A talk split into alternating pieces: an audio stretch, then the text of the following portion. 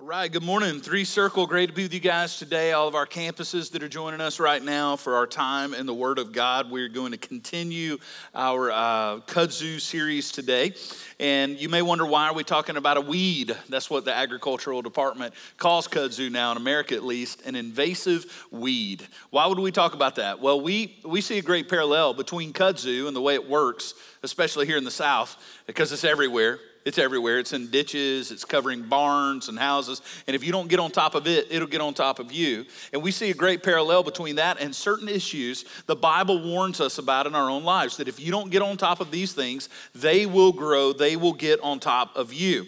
And so we began by looking at the idea of insecurity. We looked last week at the kudzu vine of unforgiveness, which will tear you apart if you let it. And today we're going to look at another one of those. Today we're going to look at the issue of anger. Anger. And before we do, let me tell you, there's a great book. If you want to read it, we, we always love to like give you resources. And a great book we recommend is Good and Angry. It's this book. You might want to take a picture of that with your iPhone. If you want to look more uh, at that, you might want to order that book. And this author, David Powlison, he says this in his book. He says, Anger is hard to do right. Anger is hard to do right. That is so true, isn't it?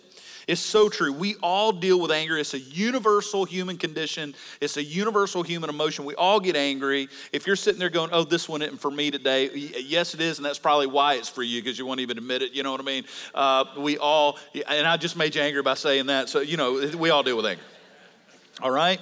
And so you might want to write it down. Anger is a spiritual kudzu vine that has the potential to destroy you and those around you. So if you don't get in, in, control of your anger, it can destroy everything around you. It can affect your family. It can affect your relationship with your kids. It can affect your work relationships. Anger is a big deal. So we're going to dive into it today and see exactly what the Bible is saying. Now, the first thing I want to do is I want to make a case for you first. This is an interesting one because Insecurity is always a bad thing, okay? Unforgiveness is always a bad thing. But this is interesting. Anger is not always a bad thing. Let's go to one of the quintessential verses in the Bible about anger. Ephesians 4 26 says this Be angry. How about that? Right out of the gate, the Bible tells you be angry. Be angry. But here's the harder part do not sin. And here is a time element connected to it. Do not let the sun go down on your anger. Now, let's talk about this for a second. First of all, you need to understand anger is not always sinful. Anger is not always sinful, but it can always become sinful. All anger can, just like that, become sinful. Kudzu was not actually meant to be a problem. It was brought here to fix problems. We had erosion issues in the South. Our friends in Japan said, We got a cure for you. We got this thing called kudzu. Just plant it, it'll be awesome. We did plant it, but they also said you got to stay on top of it. If you control it and manage it, it will be great. If you focus the kudzu, it'll do what it's supposed to do. If you don't stay on top of it, though, it will take over. And it did. The entire South turned green over about 30, 40 years. It went everywhere. Okay, you can find people up under kudzu in places. You know, if you just look, go, look there they are. It got them. Okay, this stuff is for real. And that's, what, that's how anger works, but it does not have to be that way. Notice the Bible also says here be angry because we're all going to get angry, but do not allow it to cause you to sin. That's the hard part. It's the part that only Jesus got right, by the way. Jesus is the only one who could get angry and not sin uh, always. He always got it right. But that is the direction we're moving in. We want to be more like Christ as Christians. And so he is our model when it comes to this. It also says here, don't let the sun go down on your anger. That's another piece that you're going to see fleshed out all through what the Bible always works together. Okay, it always interlocks. So you're going to see that principle everywhere. You can be angry, but you must not sin, and there's a time element on it. In other words, you can't let anger just sit.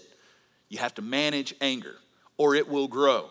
And the Bible says, don't let the sun go down. Now, some of you have taken that literally and you're missing the whole spirit of the verse. So some of you will get mad and stay mad all day long. And right before sunset, you'll walk into your spouse and go, okay, I forgive you now. And you don't even mean it, okay? So don't, don't play that game. No, the spirit of the verse is that we do something with our anger. It can't just sit there. You got to do something with it, and we're going to see how to do that today. So, what about God? Our living triune God, Father, Son, Spirit, does God, since Ephesians tells us anger doesn't necessarily have to be a sin, does God get angry? And the answer is yes. Yes, God does become angry, okay? He does have that emotion. We're made in his image in that regard. Anger does not necessarily have to be sin. And look what the Bible says about God's anger. Psalm 145 and 8 says, The Lord is gracious and merciful, slow to anger, and abounding in steadfast love. Now, that answers the question. He does get angry, but it also tells you a lot about his anger. It's kind of like a sandwich. The first piece of bread is his grace and mercy, and the last piece of bread is his steadfast love, and in the middle is his slow anger. Okay? You better be thankful that God is slow to his anger. Aren't we thankful? Aren't you thankful? Watch this. Notice the words. God, unlike us, God never loses control in his anger. He is steadfast. See, too many of us become unstable in our anger. When we get angry, we say stuff we don't mean. We do things we wish we could take back. God never has ever wanted to take it back because he's never made that mistake, because he does not sin. Incapable of it. God does not sin in his anger. So the Bible says when he's angry, he's still steadfast in his love. Watch this. God's anger does not change who he is. And too often, we allow our anger to change us. It makes us become someone, sound like someone, and act like someone that we're not. And that is a great indicator of sinful anger. The Bible says here that he's slow to anger. Now, as we look at these things, ask yourself are you slow to anger? I'm going to be honest with you. If God is a crock pot with his anger, I too often like an air fryer. I get there way too fast. Don't leave me hanging up here with those judgmental nods. I can feel our campuses through the screen trying to act like they're, they don't get angry too fast, too. You know what I mean? God is slow in his anger. And, and here's the deal. So, why would we need to know how God is with his anger? Here's why because we must reflect God even in our anger. We are to reflect God in every area of our life, which means our anger, which we all have and we all deal with, must begin to look like him. Our anger should look like God's more and more and more as we walk with Jesus, as He changes us, as He transforms us. The gospel should also be transforming how we deal with anger. But listen, too many of us, we're just blending in with the culture. We live in a angry culture right now. We are angry. We don't want to talk to each other anymore. If you make me angry, I just cancel you. We cancel entire groups of people. We cancel people uh, that we don't agree with politically or we don't agree with culturally. Just cancel people. I am so thankful God did not cancel me. I am so thankful that He didn't do that. And so we as Christians can't buy into the way our culture deals with it. Everyone's angry about everything now. We can't discuss anything without being angry. But the Bible tells us there is a different way that we can have those emotions but not allow it to lead us to division and to sin. We need to reflect God even in our anger. So as we walk through this today, be introspective. Ask yourself right now, huh, does my anger and the way I deal with anger, do I reflect God? Does it look like God? And one of the first things is is your anger always encased in mercy and love? And are you steadfast? In other words, does your anger begin to change who you are? Or are you still you, in control? Are you still honoring God even when you're angry? That is a huge question. And are you slow to anger? In other words, does it take a lot to get you there? Because it should. It should, if you're going to walk with God. Boy, this is going to be an easy one today, isn't it? Just no problem. We're just going to cruise right through it. So when it comes to God, if he does get angry, what does he get angry about? Does he get angry when the football team doesn't do as well as they should? No, there's a list. The Bible gives you a pretty good list of what does God get angry about. You go to Proverbs 6, 16 through 19. There are six things that the Lord hates, seven that are an abomination to him. Number one, cats. No, I'm just kidding. That's not even in there. Look, I want to tell, listen, I get a lot of emails from cat people, and, and y'all need to know this. And I feel like this, I need to have an honest moment. So, my neighbor, who's awesome, they got this new little cat. And the cat is kind of like, he's decided that the entire block belongs to him. And so I'll go to get in my Jeep, and this thing will attack my leg, okay?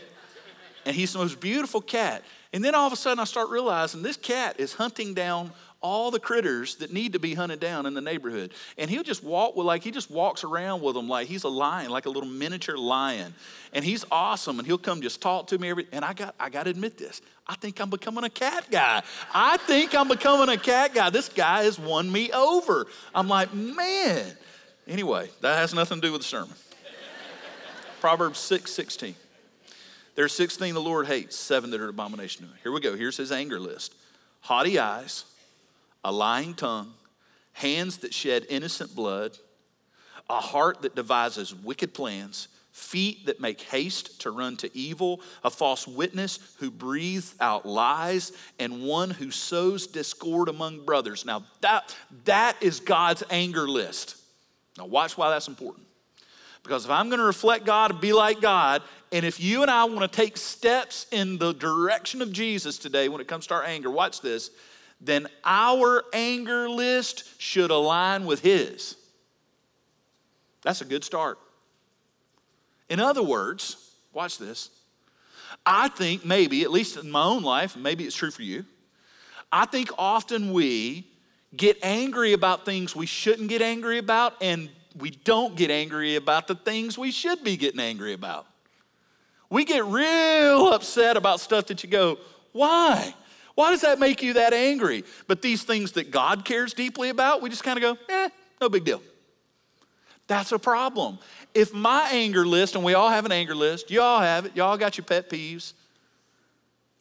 If your anger list is over here and God's anger list is over there, that is a good place to start to go. Now, why do the things that bother God deeply not bother me so much?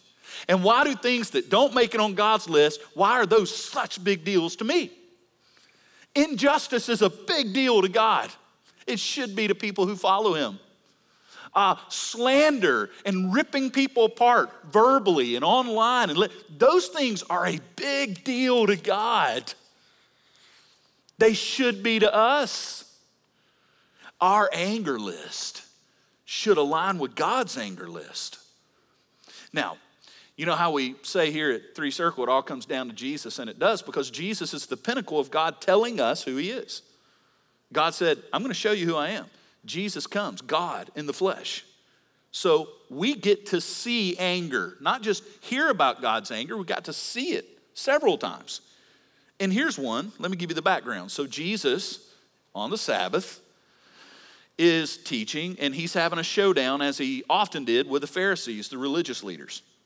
And so Jesus is about to get angry with them. He is. And of course, Jesus doesn't sin, so his anger is going to be absolutely justified and perfect, and he's going to handle it perfectly. And we get to see it to go, oh, that's how it's done. That's how you do it. Okay? Albert Pujols the other night hits number 700. You watch him swing the bat, you're like, now that's how you do it right there. Okay? So we're going to see how to do anger correctly. Jesus is going to show us. Now, why is he angry with the Pharisees? Because there's a man on the Sabbath, you understand, the Pharisees cared more about rules than they did people.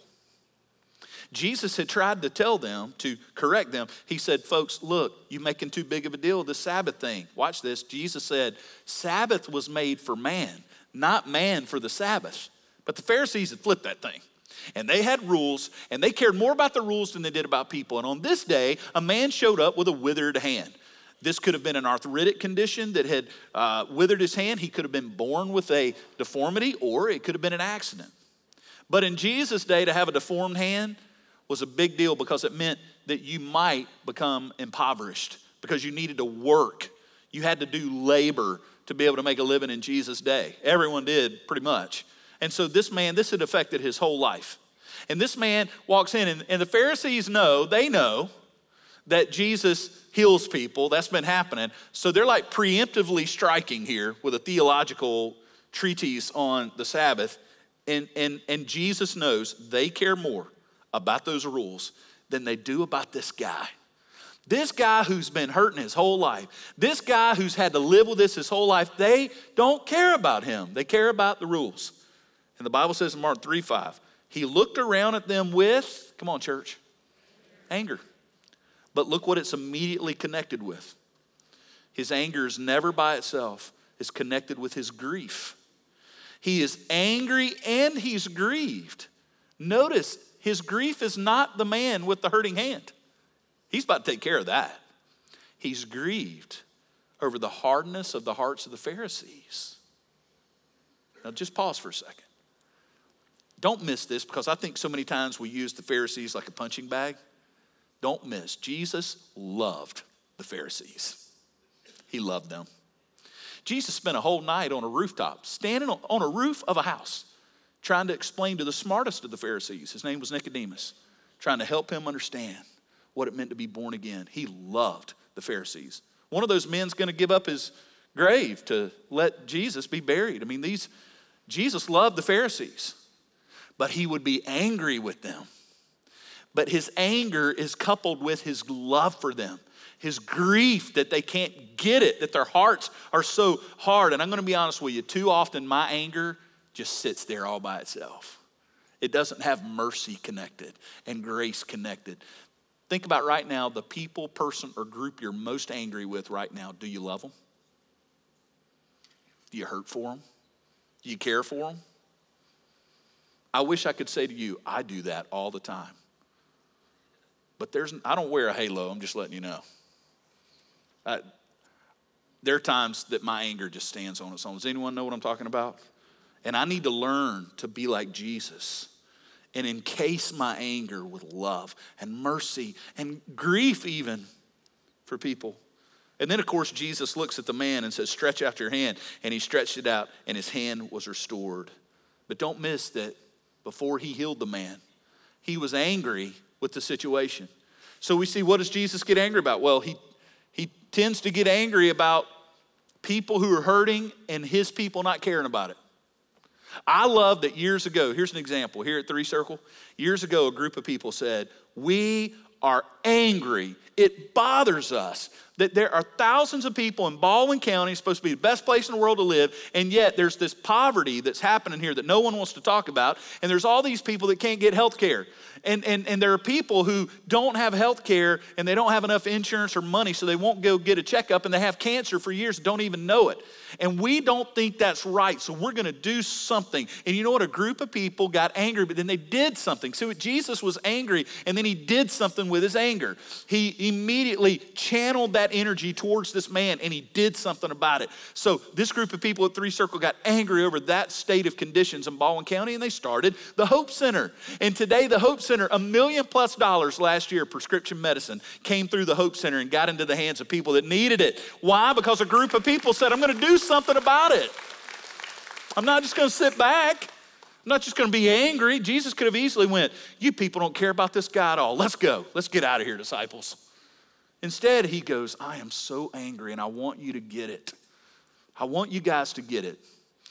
But I'm angry, so new hand. New hand for you. Do something. I don't have the power to go. New hand for you. We don't have that apostolic power. I'm sorry. I don't. I wish I did. I'd clear out some hospitals fast, man. But you know what? We have been given things we can do. And I'm so glad that so many people at this church have decided let's do it. Let's find good things and do them. Let's go to the hardest places around us and go find old churches and turn them into life giving churches and redo the gym. And yeah, I'm talking about Midtown Mobile and start after school programs and nonprofits so we can serve communities. Why? Because God has given us a passion and we're going to channel it.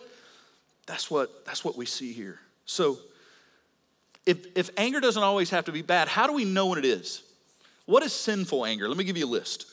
Three things. Number one, sinful anger is anger over things we shouldn't be angry over. Like, there's just some things I get angry over that are ridiculous. And I need to be honest about that. Like, I need to be honest with myself sometimes. And some of us need to today go, I need to change this. Number two, anger that leads to internal bitterness. In other words, anger that I don't do anything with, that I just let it sit and simmer. The Bible's saying, don't let the sun go down. You're gonna have to deal with your anger. Be honest about it. That's sinful. And finally, anger that leads to external sinful action. If I act out in sin from my anger, well, then, that is sinful anger. And I got to be honest about that. The Bible gives us several places where this happened, but one big one is in Genesis. You got Adam and Eve, first two humans. They have two sons, Cain and Abel. It's time to worship God with their offerings. They had been given instructions, but Abel does it right and Cain doesn't. Cain brings a big basket of veggies, and that's not the way God wanted it done. He loves Cain, though, he just corrects him. But Cain is angry, and look at this conversation between the living God and Cain. It says in Genesis 4, but for Cain, his offering had no regard. God had no regard for his offering. So Cain was very what? Angry. And his face fell. Anger always affects us externally. The Lord, listen to how much God loved Cain. He says, Why are you angry? And that's a question I think God would ask all of us today. Why are you so angry? What are you angry about? What gets you angry? Why are you angry? And why is your face fallen? Watch this. If you do well, will you not be accepted? In other words, God says, it's okay that you're angry, Cain. Do something with it. Watch this. It's a principle. You see it all the way through the Bible. You see it build on itself. Listen to what he's saying. Do well. In other words, just change. Just do something. Channel that anger. It's okay that you're angry, but don't you let it grow like kudzu. Do something with that anger and it'll be fine. But if you do not do, in other words, you let that stuff keep growing. If you don't do well, watch this. Sin is crouching at the door. Listen to that language like a tiger. It is crouching at the door. Its desire is contrary to you. Here's how we all have to deal with anger you must rule over it. Listen to that language. God looks at Cain and all of us who deal with anger, and he says, if you don't get over it, it's going to get over you. What did Cain do? Killed his brother destroyed his life because he let the kudzu grow and he didn't do something with it. Now, this may be helpful for us to understand today. Don't miss this. Anger, sinful anger, is always a secondary emotion. Have you ever been leaving your house? I sure have done this many times. Maybe you can relate. You wait till the last minute to get on the road and you got to get somewhere on time. And, and literally, you're cutting it so close that everything has to go right. So you get in your car, head down the road, and then one of your dear brothers or sisters in a Buick or an Oldsmobile, typically, pulls out in front of you. And let me tell you, I, I love my more mature and advanced brothers and sisters dearly. My granddad was my best buddy and my, my best man in my wedding. Some of my best friends in the world right now are, are more advanced and mature than I am in this world and uh, and and and they pull out in front of me sometimes when I need to get somewhere. And so, you know what? I, I I've I've gotten angry before. I don't know about you. And I get angry and I'm like, why did you have to pull out in front of me? And then I'll tell you, I got a lot of respect. One day I got behind a guy and I think it was a Buick and I got a little too close and I could see him looking at me in the rearview mirror and he said, he just slowed that sucker on down a little more. He's like, as if to say, Young man, I earned it. I've been around a long time, and this Buick can go slower than you can imagine. I can just crank it on down if you don't back off, right? And so, and I, listen, because my anger has nothing to do with him. It's not his fault. I'm the one that didn't leave on time. Notice it's a secondary emotion. There's a vine growing underneath the vine. And one of the best things we can do, church, is be honest and go, the reason I'm snapping at my family is because of this. The reason I've been harsh with you is really because of this thing that's happening. It's a secondary emotion. We got to be honest about that. It'll help us get on top of it. And there are sources for this. I'll give you a little list. Unmet expectations tends to drive anger. It didn't go the way I thought it would, it didn't live up. I'm angry uh, insecurity, fear, and pride. These things will drive anger, and you will think that you've dealt with your anger because you dealt with the emotion when there's really a root underneath it that you've got to get to. It's like treating heart disease with Tylenol because you had a headache. And, and you're like, whoa, whoa, there's something else going on there. And that is how anger works. Anger is a symptom of a deeper root in your life. Now, we all deal with anger, and I want you to ask yourself which one of these best describes you. I'm just going to give you four different examples of some ways that we deal with anger, and I think that maybe we all fall into one of these categories generally, okay? I know we're complex creatures, but I think we come down to these. So, we all deal with anger, and many of us deal with anger like this. This is the way you deal with anger. You're a volcano. You just build and build and build and build and build, and then the smoldering starts, and people are like, huh, a little smoke coming out of there. And then suddenly, boom, you explode. Uh, wildlife for 50 miles around you is incinerated immediately. Lava shoots in all directions. If you're near, you're going to catch it because the volcano is going and blowing. Some of you are like that. That is not good. Here's another way many of you deal with it you are the sweeper. You don't deal with anger outwardly, you just sweep it under the rug. You just always go, Oh, I'm fine. I'm, everything's fine. Hey, are you upset? Oh, no, no, no, no, I'm not. You just keep, and you got it under the rug, and under the rug is like 40 years worth of nastiness. There's like a whole family of rats and roaches living under there. They got like an apartment complex under the rug, and it's terrible. It's bitterness, it's toxic, and you just keep sweeping. That's not good for you, and it's not good for anyone around you. I mean, everyone can see the junk under the rug, man. You got to deal with it. And then some of us deal with it like this. You deal with anger like this. You are the trigger person. You're pretty good most of the time, but you got a few things in your life that if someone touches that button, bow. Watch out. It's deadly. Like, don't talk. Like, you're the person that's like, hey, they're awesome, just don't bring this up. really? Trust me.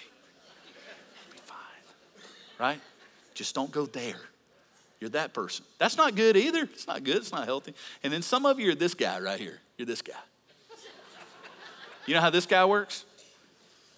You can't see the damage just all day long. Hold on, let me, let me get it here so it's really annoying. Right here on my mic, all day. Some of you are angry all the time. And you never really talk about it. It's just passive aggressive and it's all the time and it's online and it's every conversation you're just mad and angry and you're bitter and you're edgy but but oh oh you don't have an anger problem and and and you know what everyone around you is like they're driving me crazy like right now i'm on your nerves hitting this thing that's it it's this slow it's a it's a death by a million cuts and one day you realize the tree's got 40 million holes in it because you were just angry a little bit angry all the time passive aggressive never dealt with it and I'm just telling you, all four, which one of those are you? Just be honest with it and write it down. Just write it down. If you're a woodpecker, put it on the paper, man. Just be honest. If you're a volcano, be honest about it. Admit it. Because everybody around you knows which one you are. That may be the better thing. Let the person that knows you best write this on your paper for you. Ah, uh, yeah. How do I deal with anger? Now, let me show you a volcano in the Bible. I could have, uh, if we had time, I'd show you each one. But one of the famous guys in the Bible was a classic volcano. His name was Moses. Moses had a temper that when it blew, you better run for your life.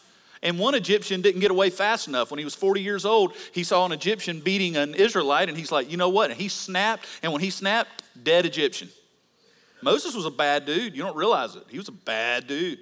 So to get him to deal with his temper, he had to go out for 40 years. He was 80 years old before he came back to Egypt. Y'all do know that, right?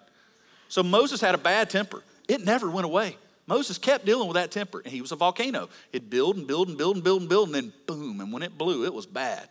And so after the Red Sea, they're out in the wilderness. One thing you deal with in wilderness is water issues. So they're out in the wilderness and they keep running out of water. And on this day, Moses had had enough. You ever had that? A volcano, watch out for volcano people because when they've had enough, you better run, you better evacuate. And so he had had enough. These people had maligned him and slandered him and talked about, well, he wasn't a good leader and maybe we should have gone back to Egypt and they ran out of water again. So the Lord said to Moses, Numbers, take the staff. I want you to listen to clear instructions. Take the staff, assemble the congregation, you and Aaron, your brother, and tell, listen to instructions, and you tell the rock before their eyes to yield its water. That's what you're supposed to do, Moses. You're supposed to walk up to the rock and go, now give them water. And it's going to happen. I'm going to get all the glory. And you shall bring water out of the rock for them and give drink to the congregation and their cattle. Notice God does not say, Get your anger out. Go ahead and get it out today. Let them have it. Give it to them, well, both barrels, all that stuff. No, no, no. He said, You go to the rock, you tell the rock to give it water, and it will. Verse 10. Then Moses, who's as mad as a hornet, oh, he's mad. Moses and Aaron gathered the assembly together. When he looked at these people who've been talking about him, trashing him, fussing all the time, he said to them, Hear now, you rebels. Oh, we're off to a good start. The volcano is erupting. He gets himself going. He now has a gladiator moment. Remember in Gladiator where the guy says, Are you not entertained? He looks at the people and he says, Shall we bring water out of the rock for you? That's not what God said for him to do. He's not bringing water out of the rock, God is.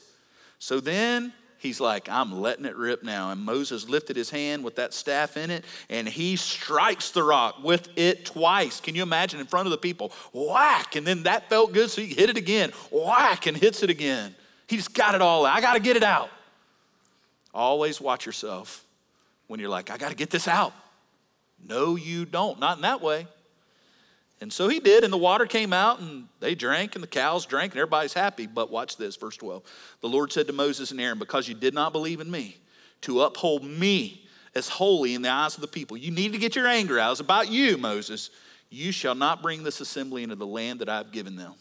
You've been the leader up until this point, but my people can't keep following your leadership because you, after all these years, you won't get over your anger. You keep letting your anger get over you. And now there's a limit. And now there's a cap on what I can use you to do. See, write it down. Sinful anger is a form of disobedience, and it can have severe consequences. And I promise you, if you're not dealing with anger in a godly way, it is affecting your life and you just don't see it. I know it does for me. So let's work together, church, today to, in the power of Jesus and the gospel, say, by your power, we want to be more like you, Jesus, with our anger. I don't want to be a volcano, a woodpecker, a trap, or whatever the other one I said was. None of those. No, I want to be like Jesus by his power. Proverbs warns us if you're slow to anger, then you have good understanding. You get it. But he who's hasty, will you temper your exalting folly? My prayers today, by the power of Jesus and the gospel, will get over our anger before it gets over us. Let's pray together. Jesus, thank you for your word today for us. May we live it now to your glory. In Jesus' name we pray. Amen.